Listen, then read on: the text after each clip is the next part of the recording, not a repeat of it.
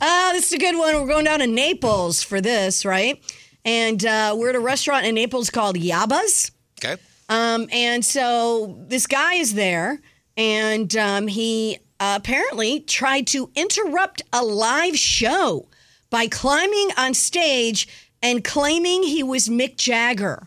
Guessing Yes. he was not Mick Jagger. He was not Mick Jagger. Well, I would No. know because Nick would come in through the back way. He would not just come on the Ah, stage. okay. Would he?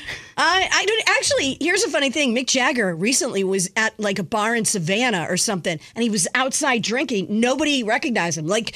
l- Legitimately, it, was It real, can't be him, yeah. it was the real Mick Jagger, and no one recognized him. He was just outside drinking. This guy in Naples, not the real Mick not Jagger. the real Mick Jagger. Now, here's the funny thing: he's 59, uh, quite a bit younger than Mick Jagger, who's 78. But as far as uh, looking like he's 78, the guy does.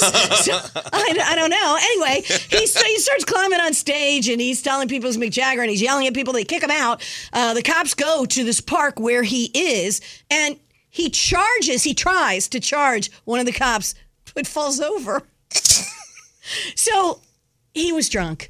I know you're No. shocked. No. I know, I know, I know. It's so surprising. He was drunk. Yes. Real drunk. Yeah, real. Real. Real. Real, real drunk. Not not Mick Jagger. And not Mick Jagger. They're the Floridians.